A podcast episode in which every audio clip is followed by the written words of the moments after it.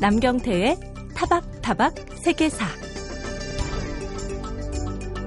수학과 통계 어휴 생각만 해도 머리가 아픈 것 같아 이런 분들 많으시죠? 하지만 때론 숫자 몇 개가 한 나라의 인식을 바꿔놓기도 하는데요. 실제로 그런 일이 나이지리아에서 일어났습니다.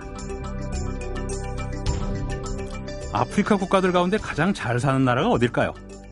남아프리카 공화국을 떠올리셨다고요? 얼마 전까진 그랬지만 지금은 아닙니다. 나이지리아 정부가 남아공의 GDP를 넘어서는 새로운 통계를 내놨기 때문이죠. 20년 넘게 사용한 국민총생산 계산법을 새롭게 바꿨더니 갑자기 경제가 89%나 성장했다는 얘기입니다. 그럼 나이지리아 국민의 삶은 그만큼 변했을까요? 새 통계를 적용하기 전이나 후나 하루 1달러 이하의 돈으로 살고 있는 건 변함이 없습니다. 우리도 매일같이 각종 경제 지표를 접하고 있죠. 수학과 통계, 이것들이 만들어낸 그럴듯한 수치들은 우리 사회의 현실을 얼마나 반영하고 있을까요? 타박타박 세계사 문을 열겠습니다. 전 진행자 남경태입니다.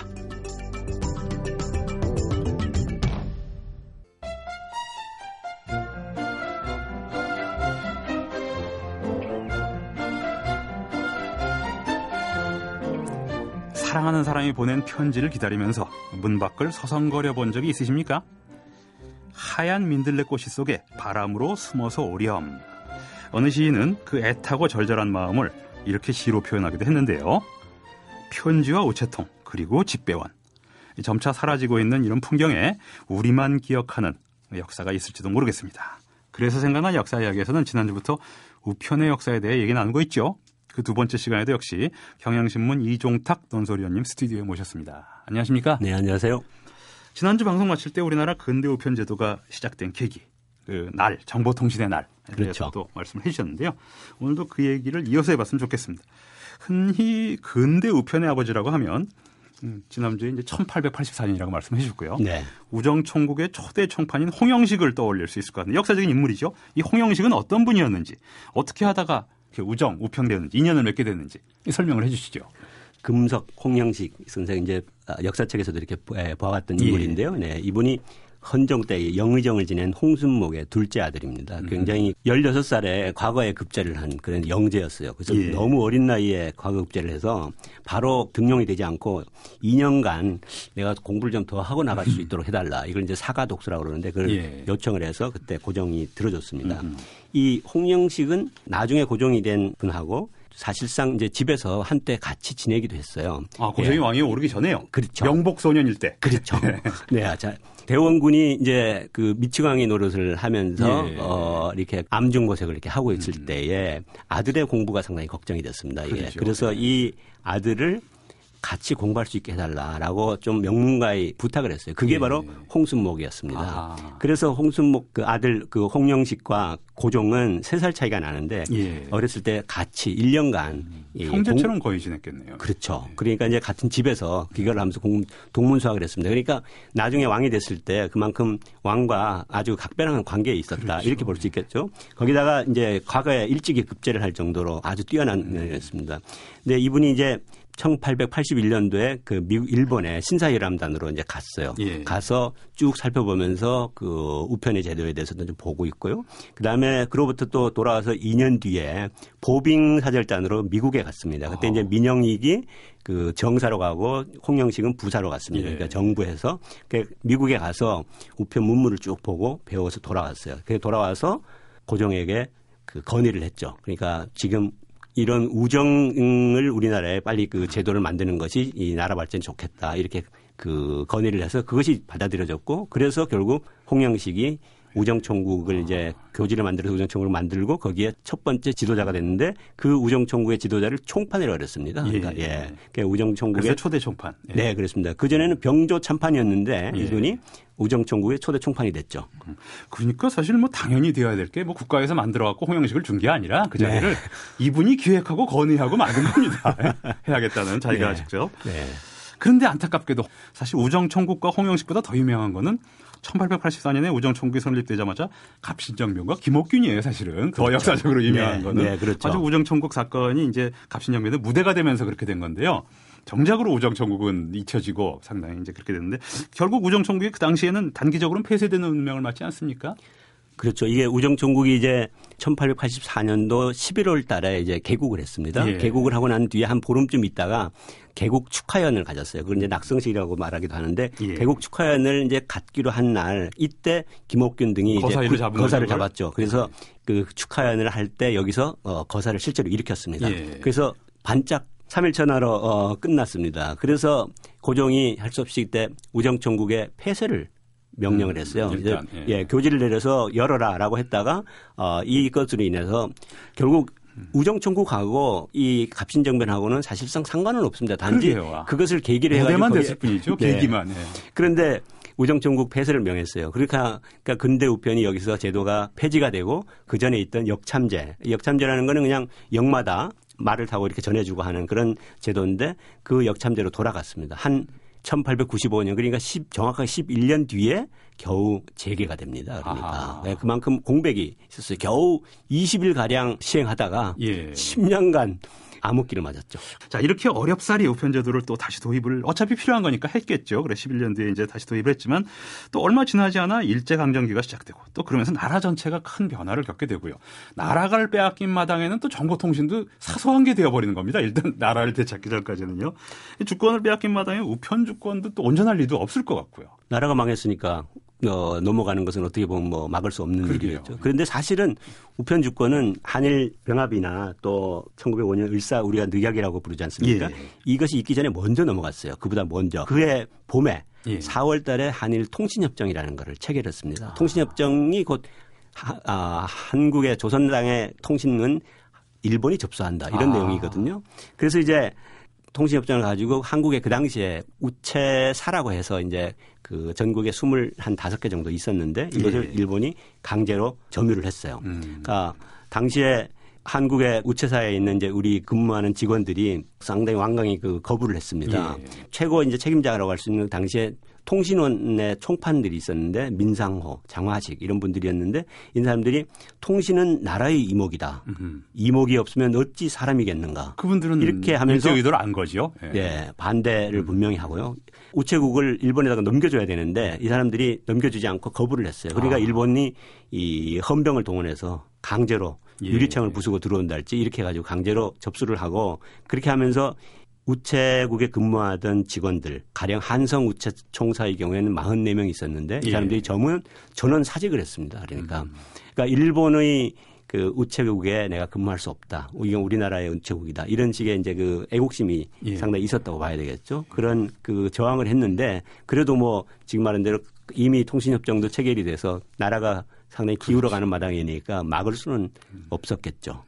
이미 그 당시에는 우리도 10년 가까이 우체국을 운영해 본 역사가 있는 거 아니겠습니까? 네. 그러니까 나름대로 이제 그런 의식도 생겼을 거고요. 그렇습니다. 일본의 그 조선 침략이라는 게 참 교묘하고 참 교활한 게 1876년 강화도 조약 때도 아무 항구를 개항하고 이런 굵직굵직한 거에는 다 눈을 저거 하고 아 저러면 안 된다고 생각하지만 사실 끝조항 중에 측량권을 확보를 하거든요. 네. 그러니까 이렇게 측량권이라든가 그 정보 통신을 장악한다든가 이런 거에 일본이 아주 교활하게 접근을 해요, 사실. 네. 참 그런 거 보면 칭찬을 해야 되는 건지 욕을 해야 되는 건지 모르겠는데 우리나라가 참. 자 그러면 우리 뭐 우체국 하면은 또 흥미로운 것 중에 하나가 우표인데 일제가 그러면 이 무렵에 우표를 처음으로 만든 건가요? 아니면 그 10년 동안에 우리 자체 경험에서 우표가 생산된 적이 있나요? 우정총국이 처음 만들어질 때 지난주에 제가 말씀을 드렸는데 예. 한성에서 인천하고 우편 제도가 시행이 됐다고 하지 예. 않습니까? 그러니까 우표가 필요했죠. 그러니까 당시에 우표를 다섯 종류를 만들었습니다. 화폐 단위가 문이라 그래서 그걸 따가지고 문의우표라고 그러는데요. 그러니까 오문, 신문, 그러니까 우리가 25문. 자체적으로 만든 거네요, 이건. 예. 그렇지는 않습니다. 그때 우리가 기술이 없었기 때문에 예. 아. 아, 디자인도 일본인이 사토라는 일본인이 하고 이제 인쇄도 일본 대장성에서 아, 했습니다. 그러니까 우리가 어 실질적인 어떤 뭐랄까요, 그것도 이제 인쇄 주권 같은 것도 이제 그때 확보하지 못했죠. 첫 우리나라 첫 번째 우표가 문의우표인데 이거는 일본에서 찍었고 나중에 두 번째 우표는 또 미국에서 찍고 이렇게 하는 그런 좀 어려움이 있었는데요. 그러니까 어쨌든 제작은 일본에서 했다 할지라도 우리의 주도하에 우리가, 우리가 그렇죠. 우리가? 만들었던 게 이제 예. 문의우표인데 이 문의우표는 보름 만에 우정총국이 이제 폐지가 되면서 예, 예. 사실상 실제 사용은 그다지 그런데 일본에게 이제 우편 주권을 넘겨주게 되고 우편 예. 협정에서 넘어가니까 일본이 우리나라를 이제 접수한 다음에 이 우편 한 다음에 한국 우편은 처음에는 판매 금지 그다음에는 사용 금지 이렇게 내렸습니다. 예. 나중에 에, 강점을 한 뒤에는 일본 우표를 한국 우표에다가 그냥 국내 우편으로 썼어요. 그러니까 예. 제 강점기 시절에는 그 조선의 우표가 별도로 있지 않고 음. 그냥 일본 우표를 우리가 아, 국내 우표에는 연장이다 이래 가지고 음. 저 일본 우표를 그냥 썼습니다. 그러니까 그럼 이 문의 우표를 그때 쓰기, 쓰기를 금지당한 거니까 상당히 희귀했을 거고 지금 남아 있으면 굉장히 비싼 게 됐겠네요. 꼭 그렇지는 않습니다. 그게 아, 그렇습니까? 네, 최초의 우표니까 상당히 의미가 있죠. 그런데 예. 문제는 우표가 오문과 신문 두 개의 우표는 우정천국 개국에 맞춰가지고 들어왔어요. 그래서 예. 이제 사용을 일부 했는데 나머지 세 종의 우표 25문, 50문, 100문 이 세 종의 우표는 석 달 뒤에 일본에서 넘어왔어요. 예. 괴짝으로 왔는데 우정천국이 이미 폐지됐을 때. 그렇죠. 예. 그러니까 아무 쓸모가 없지 않습니까? 예. 그래서 그냥 그 이 쌓아놨는데 일본에서 우표값 인쇄값을 내놔라. 아, 그게 이제 부채로 있어서 굉장히 독촉을 당했습니다. 예. 그래서 우리나라가 독일의 세창양행이라는 그 회사가 당시에 인천에 들어와 있어서 예. 거기서 사용하지 않은 미사용 문의 우표를 통째로 샀습니다. 그래가지고 예. 독일로 갔어요. 이 우표가 나중에 우리나라에 지금 많이 들어와 있죠. 그러다 아. 보니까 미사용 우표가 이제 굉장히 많았기 때문에 우표가 비싸려면은 희소 가치가 그렇죠. 있어야 되는데 굉장히 많이 있기 때문에 그때 오래되고 희소해야 되는데 희소하지는 않군요. 예. 그렇습니다. 그래서 비싸지 않습니다.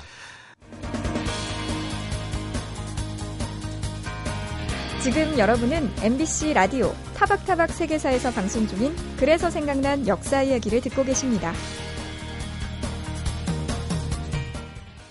자, 지금까지는 우리나라를 중심으로 이제 얘기를 쭉 나눠봤는데 사실 우리나라가 지난주에 말씀하셨다시피 근대 우편 제도를 시작한 나라는 아니고요. 예. 그, 네.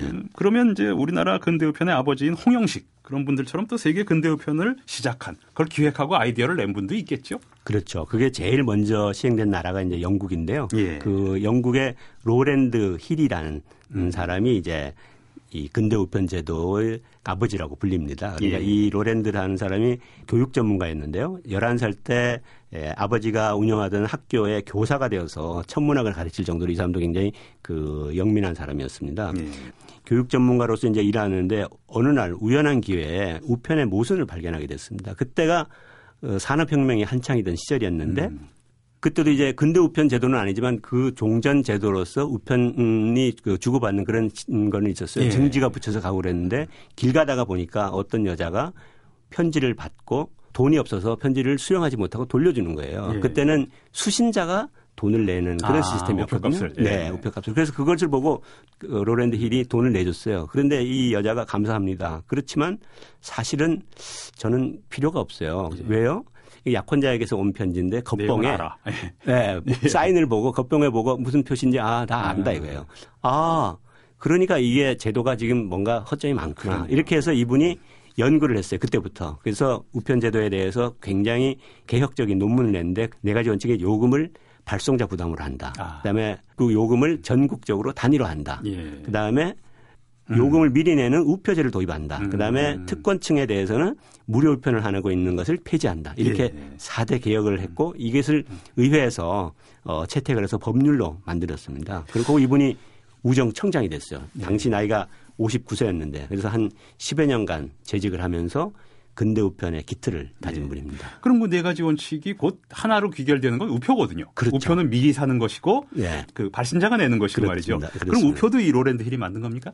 로랜드 힐이 우표를 사실상 만들었죠. 그러니까 우편 우표 계획을 개념은 했는데 지금 만들었다고 그렇죠. 예. 우표를 그 당시에 이 사람도 겉봉에다가 우표를 실제로 붙여야 되겠다. 여기까지는 생각을 미치지 못했다고. 아. 그런데 어떤 인쇄소 주인이 접착성 우표를 붙이면은 좋겠다 이런 아이디어를 음. 어, 이 사람에게 줬는데 아 그렇구나라고 해가지고 접착성 어, 우표를 이제 그때부터 이 사람이 만들어냈고 그때 예, 디자인도 어, 만들어내고 여기에 이제 무엇을 소재로 해서 우표를 만들 것인가 이렇게 해서 어, 하고 요금은 얼마나 할다는가 예. 했더니 1페니로 하는 게 좋겠다. 그러니까 했지만은 요금을 전국적으로 단위로 하고 어, 누구나 쓸 수 있게 해야 되겠다. 이런 차원에서 해서 1페니로 했습니다. 그래서 나온 게 검은색 그 우표였기 때문에 이것을 페니 블랙이라고 하고 이게 1페니짜리. 네, 1페니짜리입니다. 그래서 세계 최초의 우표가 이게 페니 블랙이고 그게 1840년 5월 달에 나왔습니다. 우리나라가 1884년에 만들었으니까 이보다 44년이 더 늦어서 나왔는데 그 당시로 보초보면 우리도 그렇게 늦은 편은 아니라고 할 수 있죠. 그 정도면. 네.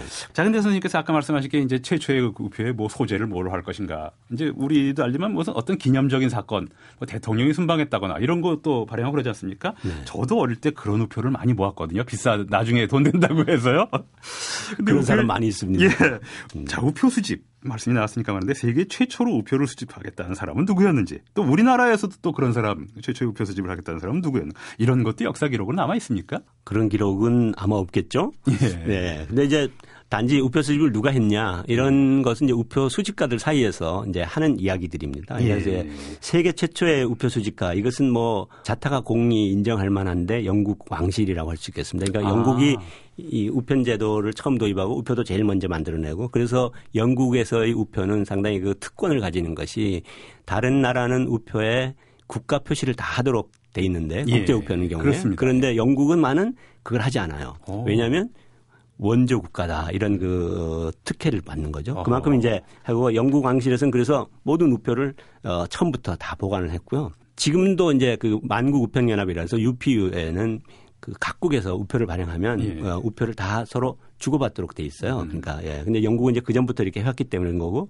우리나라에서는 독립운동가 남궁옥 선생이 최초의 우표 수집가다 이렇게 알려져 아, 있습니다. 우리는 한뭐 개인이 알려져 있고 공식적인 기록이 있는 것은 아니고요. 음. 근데 이 남궁옥 선생이 1895년도에 예. 이럴 때 이제 그 독립협회의 수석 총무를 하고 이랬거든요. 음. 그러니까 우편의 중요성 또 우표의 가치 이런 걸 상당히 눈을 뜬 사람이었고 예. 그래서 그 당시에 1895년부터 1904년까지 발행됐던 우표 한 20장 정도를 모아서 홍천의 산기술계다 이렇게 보관을 해놨습니다. 아. 그러니까 그 당시에 이분이 이제 나중에 홍천에 가서 무궁화 묘목 운동을 하고 지냈는데 예. 여기에 보관하고 있다가 나중에 연희 전문 그러니까 연세대학이죠 지금 그 연세대학 도서관에 기증을 한 아. 것으로 나와 있습니다. 그러니까 우표를 뭐 재산 가치로 수입하다가 이런 게 아니라 자료로서 자기가 그렇죠. 몸담고 예. 있으니까 네. 역사 자료로서 생각하고 모으셨네요 이분은 네. 중요한 기록이 되었습니다 결국. 자, 우표 얘기까지 나누다 보니까 어느새 이제 방송 마칠 시간이 다 됐는데요. 마지막으로 각종 요즘 뭐 IT 기기로 손쉽게 연락을 주고받는 시대 아니겠습니까? 지금 그래서 손편지도 안 쓰는데요, 사실. 근데도 왜 손편지와 우체통, 우표 같은 오래된 것들에 주목을 하셨는지 책을 쓰셨으니까 또 혹시 지켜야 할 가치가 거기 있다면 어떤 건지 제가 이것을 뭐 책을 쓰게 된 것은 기사를 이렇게 자꾸 쓰다가 오랫동안 이것을 저 들여다보고 그 생각하고 하다 보니까 이것을 이제 아무래도 생각하기 책을 쓰게 됐고요. 얼마 전에 우연히 제가 이제 그 집에서 뭘 자료를 이렇게 찾다 보니까 저희 어머니가 친정 오빠에게 보낸 편지를 어. 발견을 했어요. 그런데 사실 그게 한 50년 전인데 무슨 내용인지 글자가 한글로 쓰여 있는데 잘 해독이 잘 안 되긴 한데 어쨌든 그 편지를 보니까 어머니의 그 채취가 확 예. 느껴지는 거예요.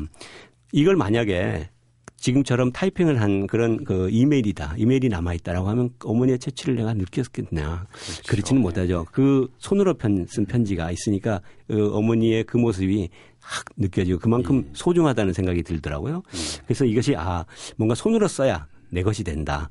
여러 사람이 볼 수 있는 봐야 되는 그런 기록물이나 또는 어, 다중에게 알려야 되는 그런 어, 서류는 물론 어, 타이핑을 해야 되겠지만은 개인 간에 네. 거래하고 하는 주고받고 하는 그런 것들은 손으로 써서 편지로 붙이고 그것이 남으면 굉장히 이 의미 있고 소중한 것들이 되겠구나 네. 이런 생각이 들고 있습니다. 그래서 네. 지금 점점 사라져 가고 있는데 그런 것에 대한 어떤 안타까움이 있고요. 뭐 사실 제 개인적으로도 그렇게 손편지를 그 쓰고 있지는 못한 편인데 예. 그만큼 안타깝다 이런 생각을 그렇죠. 하고 있습니다. 네. 그 옛날에 위대한 사상가나 작가들은 친필 수고라는 게 있지 않습니까? 지금도 남아 있어서 박물관에 그렇죠. 되는데 아니 조정래 선생 같은 분은 지금도 그렇죠. 어, 손으로 씁니다. 지금 앞으로는 이제 대부분의 작가들이 컴퓨터 이 사람이 쓰던 컴퓨터 이렇게 남을 걸 생각하니까 좀 안타까운 느낌이 있습니다. 육필과 친필의 의미죠. 네. 자 지금까지 두 주일 동안 우편의 역사에 대해서 말씀해 주신 분 경향신문 이종탁 논소리원님이었습니다. 예 말씀 감사합니다. 네 감사합니다.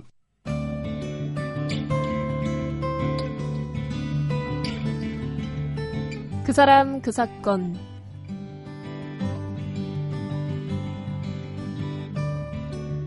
다들 전설이라고 말했죠. 아니면 그리스 시인 호메로스의 시 구절일 뿐이라고 믿었습니다. 바로 트로이 전쟁 이야기인데요.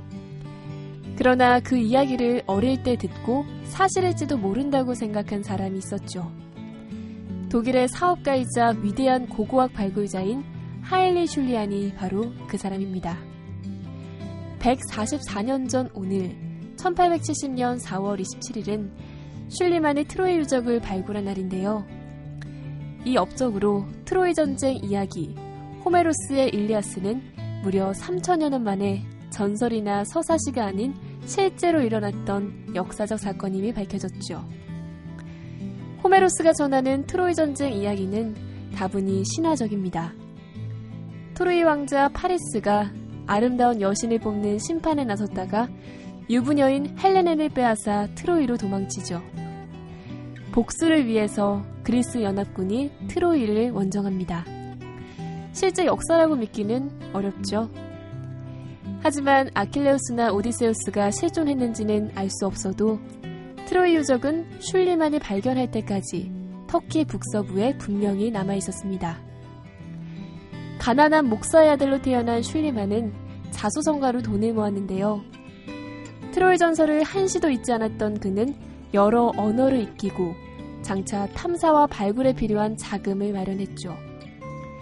이윽고 그는 전 재산을 가지고 일단 그리스로 가서 발굴 경험을 쌓았습니다. 그리고는 원래 목표였던 트로이를 찾아 터키로 갔고 마침내 히사를리크 언덕에서 트로이 유적을 발굴하는 데 성공했죠. 속된 말로 개처럼 돈을 벌어 정승처럼 쓴다는 것은 바로 이런 경우를 말하는 게 아닐까요? 598년 중국 수나라의 30만 대군이 고구려를 침략했다가 을지문덕의 뛰어난 전술에 휘말려 괴멸을 당했는데요. 우리나라에도 슐리만 같은 인물이 등장해 살수대첩의 정확한 전적지를 찾아내고 수많은 부장품을 발굴하게 되는 날이 과연 올까요? 그 사람 그 사건 아나운서 박연경이었습니다.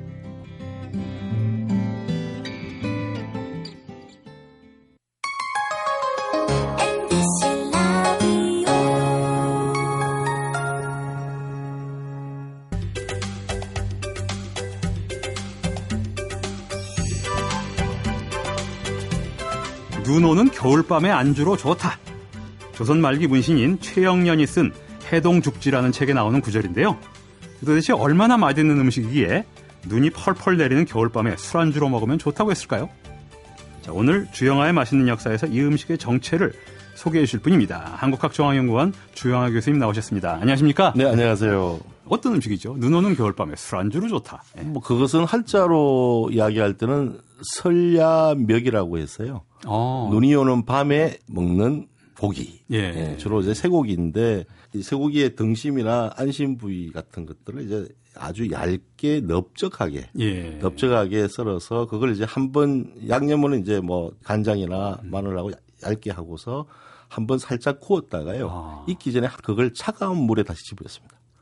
어, 그러면 지금 조리하시는 양념을 한 채로요? 그렇죠. 예, 예. 어, 자, 완전히 안 구워진 상태에서 음. 그걸 차가운 물에 집어였다가 다시 빼면은 그게 양념이 조리학적으로 수축이 되고 예. 고기 안에 잘 배어서 그걸 다시 구워서 먹는 예. 어, 그런 것인데 어, 지금 말로 하면 불고기라고 그냥 사람들이 이야기하죠. 결코 겨울밤의 안주로만 좋은 게 아니네요. 항상 좋습니다. 불고기라고 이야기하는데 불고기란 말이 어, 어떻게 들어보면은 너무 적나라한 표현 같죠. 그렇죠. 예. 불에다가 구운 고기, 예, 불고기. 그리고 뭐 불고기는 국물도 많고 이런 어, 느낌인데. 어, 어, 어, 그렇죠. 그런데 이제 이 그런 음식들을 어- 뭐라고 부르냐면은 이제 너비안이라고 아. 순수한 한글로는 이게 그 유명한 너비안이군요. 그렇습니다. 예. 그러니까 뭐 실제로 너비안이란 말은 넓게 점인 것 아니라는 이제 것이란 예. 말이니까 주로 이제 궁중에서나 서울 토박이들이 썼던 말. 예. 이라고 여겨지는 말이에요. 그런데 이제 그것이 한글로 너비알이 이렇게 나오기 시작한 거는 이제 식민지 시기 이후고요. 예. 주로 조선시대 문헌에서는 뭐 그냥 적 혹은 아까 말씀 설야 멱 뭐 이렇게 이런 식의 이제 한자로 이제 불렀는데 예.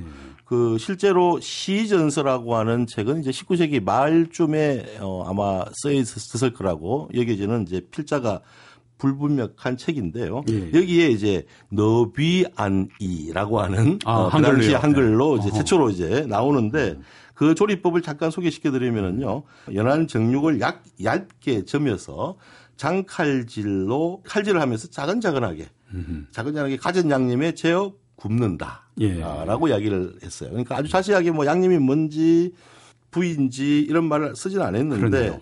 어, 그 이후에 식민식에 나온 요리서들을 보면은 이제 이게 너비아니가 많이 나와요. 예. 많이 나오는데 한글로 된 조리법이 나오는데 보통 이제 소의 엉덩이 안쪽 부위인 우둔 음흠. 혹은 소의 볼기에 붙은 고기 야들야들한 것들이죠. 음. 그다음에 양념으로는 간장, 참기름, 깨소금, 설탕, 후춧가루, 파 예. 등이 들어간다. 불고- 불고기 양념하고. 비슷합니다. 어, 비슷해졌죠. 그죠? 예. 실제 조선 후기에는 뭐 설탕을 구하기가 굉장히 어려웠던 그렇죠. 시대였고요. 뭐 설탕이 약으로 쓰였던 시대였는데 불구하고 이제 1920년대가 되면은 이제 설탕은 이렇게 구할 수 있는 음, 그런 대상이 되었죠. 그러니까 이제 지금과 비슷한 맛이었는데 이 너비안이라는 것은 음식명이 아니고 조리 방법도 아. 아니고 그냥 주재료인 쇠고기를 어떻게 점이느냐. 넓게 점인 고기 그냥. 그, 그렇죠. 예. 그렇게 나온 거죠. 그러니까 아하. 정확하게 따지고 보면은 이제 소고기 너비안이 구이라고 불러야지 예. 어, 정확한 명칭이 나오지 않겠습니까? 그래서 선생님 말씀에 따르면 쇠고기가 아니라도 너비아, 너비아니가 있을 수 있겠네요. 그러니까. 실제로 형태만 말하는 거니까. 실제로 그렇습니다. 그 시민 시기에 뭐 어, 생선을 가지고도 그렇게 얇게 아하. 점인 것을 뭐 가령 숭어 너비아니 이렇게 부르기도 하고요. 닭고기를 가지고도 닭, 닭 너비아니 이런 말들이 이제 어 요리책에 나오거든요. 예. 어 그러니까 너비아니라는 말은 이제 어떻게 보면 보통 명사도 아니고 그냥 어떤 형태를 부르는 명사형인데 그러네요. 그게 이제 사람들한테는 소고기를 숯불에 구운 것 예. 이라고 하는 말로 이제 변한 거죠. 그래서 이제 이 서울 토박이 예전에 제가 인터뷰를 하면서 서울 토박이 어, 할머니를 뵀는데 불고기란 말을 썼더니 아이고 그 불고기란 말은 상스러운 말이었다고 아. 어, 서울 말로는 그래도 아, 예쁘게 너비안이라고 불러야죠. 예. 그런데 요사이는 너비안이라는 말을 안 쓰고 전부 다 불고기라고 해서 너무 상스럽다고 음. 그렇게 말씀하셨는데 실제로는 이제 1920년 30년대 이 너비안이란 말이 이제 음식 이름에서 부각이 안 되고 사라지고 시작하면서 아. 그 대용으로 숯불고기라는 어, 말이 나온 거죠. 예. 어, 그래서 숯불고기가 이제 이른바 숯 불 그 즉석으로 이렇게 즉석으로 이제. 예. 화로에다가 실내에서 구워 먹는 석쇠에다가 그러니까 국물이 자작자작한 것은 이제 1950년대 이후에 생긴 것이고요. 예. 어, 그러니까 실제로 이제 그런 유로 해서 이제 너비안인 너비안인데 옛날 방식인데 이름이 숯불고기라는 이름으로 바뀌었고요. 이 예. 숯불고기가 1930년대는 엄청나게 유행을 했습니다. 전국적으로. 그래서 뭐 서울에서 먹는 것이 아니고 평양이나 예. 이 철로를 따라서 이동을 해요.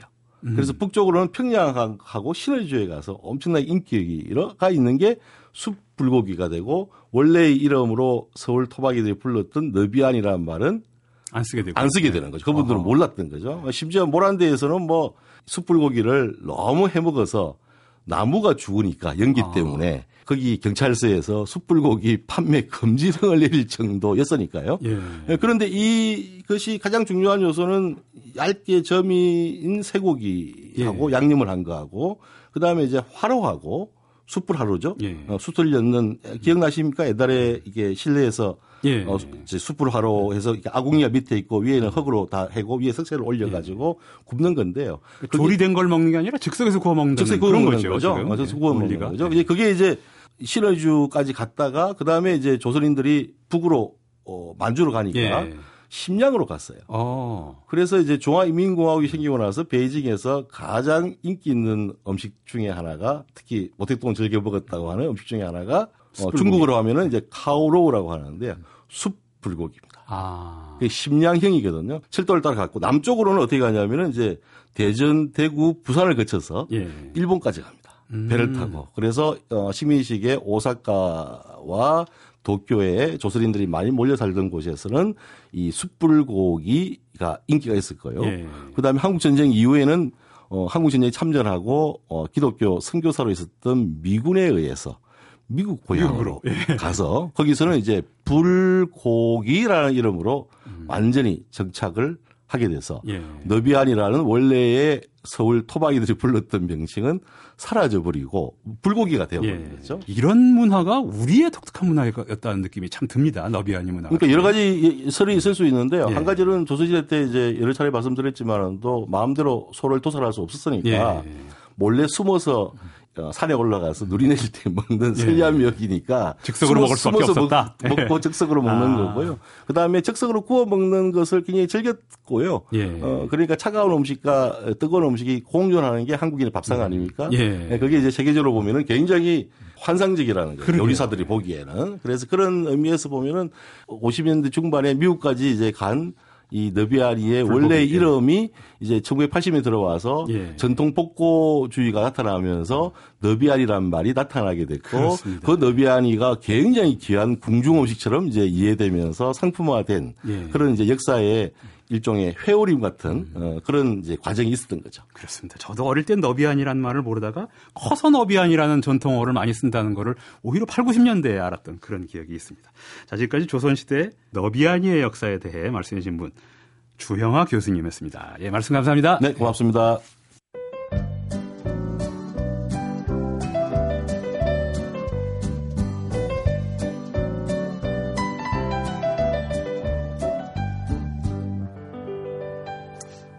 우리가 음악이 머문 시간이라는 이 코너에서 록 음악의 역사를 시작한 것이 엊그제 같은데요.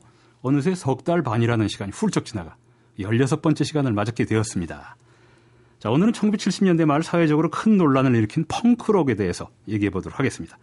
이 펑크록에 대한 지식에는 해박할지 몰라도 펑크 스타일은 또 전혀 아닌 예, 그런 남자입니다. 재즈 평론가 김현준 씨 나오셨습니다. 안녕하십니까? 안녕하세요. 그렇죠. 저한테 펑크가 어울릴 거라고 얘기하는 사람 별로 없습니다. 근데 그렇기 때문에 제가 펑크 락을 정말 사랑한다고 얘기하면 다들 오. 놀라죠. 그러죠. 물론 저는 본- 본업은 재즈 평론이지만 어쨌든 펑크록은 마음에는 와 있는 음악이거든요. 그래서 예.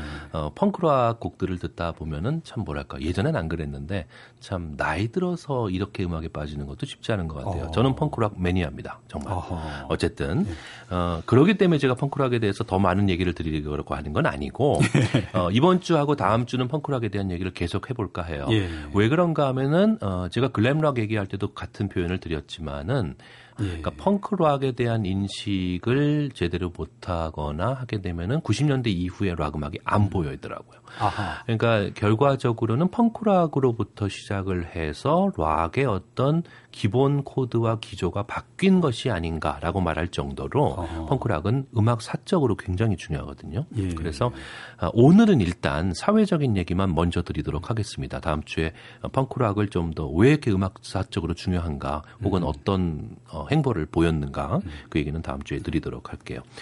어, 원년을 따져보면은 펑크락은 76년이나 77년으로 봅니다. 예. 그러니까 우리가 어, 지난주에 이제 하드락 얘기를 드리고 그 전에 뭐 glam락, 뭐 재즈락, southern락 이런 얘기를 드렸으니까 물론 우리가 이제 빼놓은 게 아트락 같은 뭐 그런 스타일, 음. progressive나 progressive 거, 같은 실험적인 스타일을 빼놓기는 했지만은 어쨌든 그만큼 70년대 초반 중반까지는 락 음악이 굉장히 다양한 법으로 변천하고 있었던 그렇습니다. 것이거든요. 예. 그래서 와 락에 이런 색깔도 있네, 이런 색깔도 있네. 어 이건 또 뭐지? 이런 시대였는데 76년, 77년에 와서 우리가 지금 1세대 펑크락 밴드라고 얘기하고 있는 친구들의 음악을 들어보면은 당혹스러울 만큼 심플하고 그리고 뭐 연주 별로 잘하는 것 같지도 않고 음악적으로는요? 이러거든요. 예. 그렇습니다. 그도 그럴 것이 기타를 얼마나 빨리 지난주에 잘. 치는가. 예. 한 기준에서 볼 때는 펑크락을 연주한 친구들은 연주력이라는 면에 있어서 볼 때는 정말 일천합니다. 그러니까 심지어는 어, 악기 잡은 지 몇 달 되지도 않은 친구들이 스타 밴드가 되는 경우도 있었어요. 바꿔 말씀드리면은 뭐가 더 중요한 게 있지 않는 것인가라는. 얘기죠. 자, 이제 뉴욕과 런던에서 동시에 펑크락은 같이 일어났는데 뉴욕 펑크 쪽에는 라몬스라는 밴드가 있었습니다. 어, 76년에 발표했던 브리츠 크리그 밥 같은 곡을 들어보면은 지금 들어도 굉장히 신나거든요. 예. 그래서 첫 번째, 일단은 펑크락은 늘어지는 음악은 절대 아니다. 신나는 음악이다. 이제 들어볼 이 라몬스 곡처럼 그렇습니다.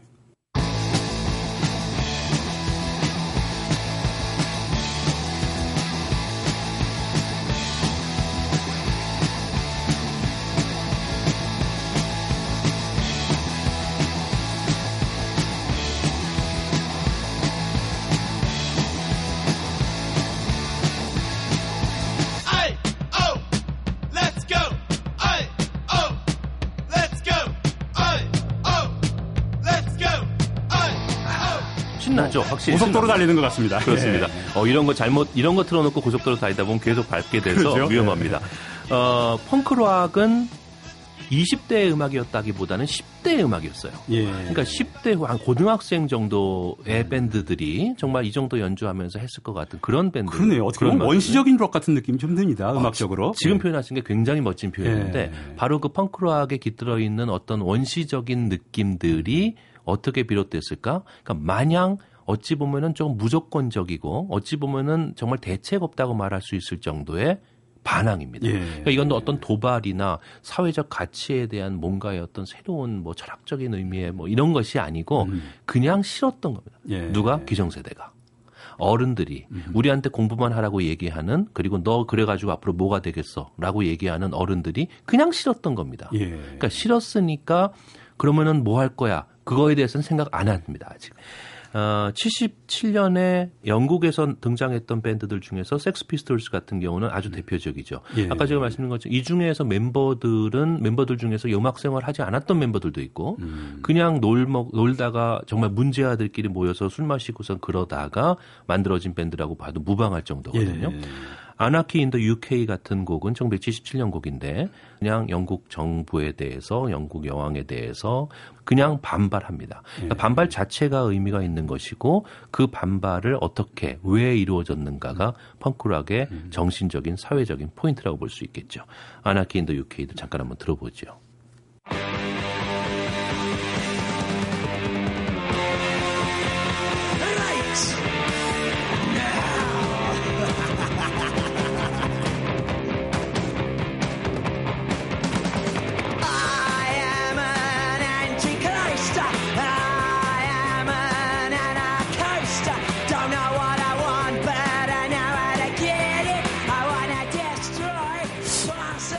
그러면 이 저항과 반항 의식이 약간의 그 정교한 사회과학적인 분석 이런 것이 가사에 그런 맛이 있는 겁니까? 이 당시에는 없었다고 보는 게 맞을 것 같습니다. 그냥 감정적으로 표출하는. 그렇죠. 지금 Anarchy in the UK 같은 경우는 첫 번째 가사 굉장히 유명한 가사죠. 음. 어, 나는 Antichrist야. 나는 예수가 싫어라고 예. 이게 첫 번째 가사거든요. 수천 년의 가치를 거부하는 겁니다. 그렇습니다. 더군다나 뭐 영미권 세계에서 그렇게 얘기한다는 자체가 그 자체만 가지고 불경스러운 것이죠. 그렇죠.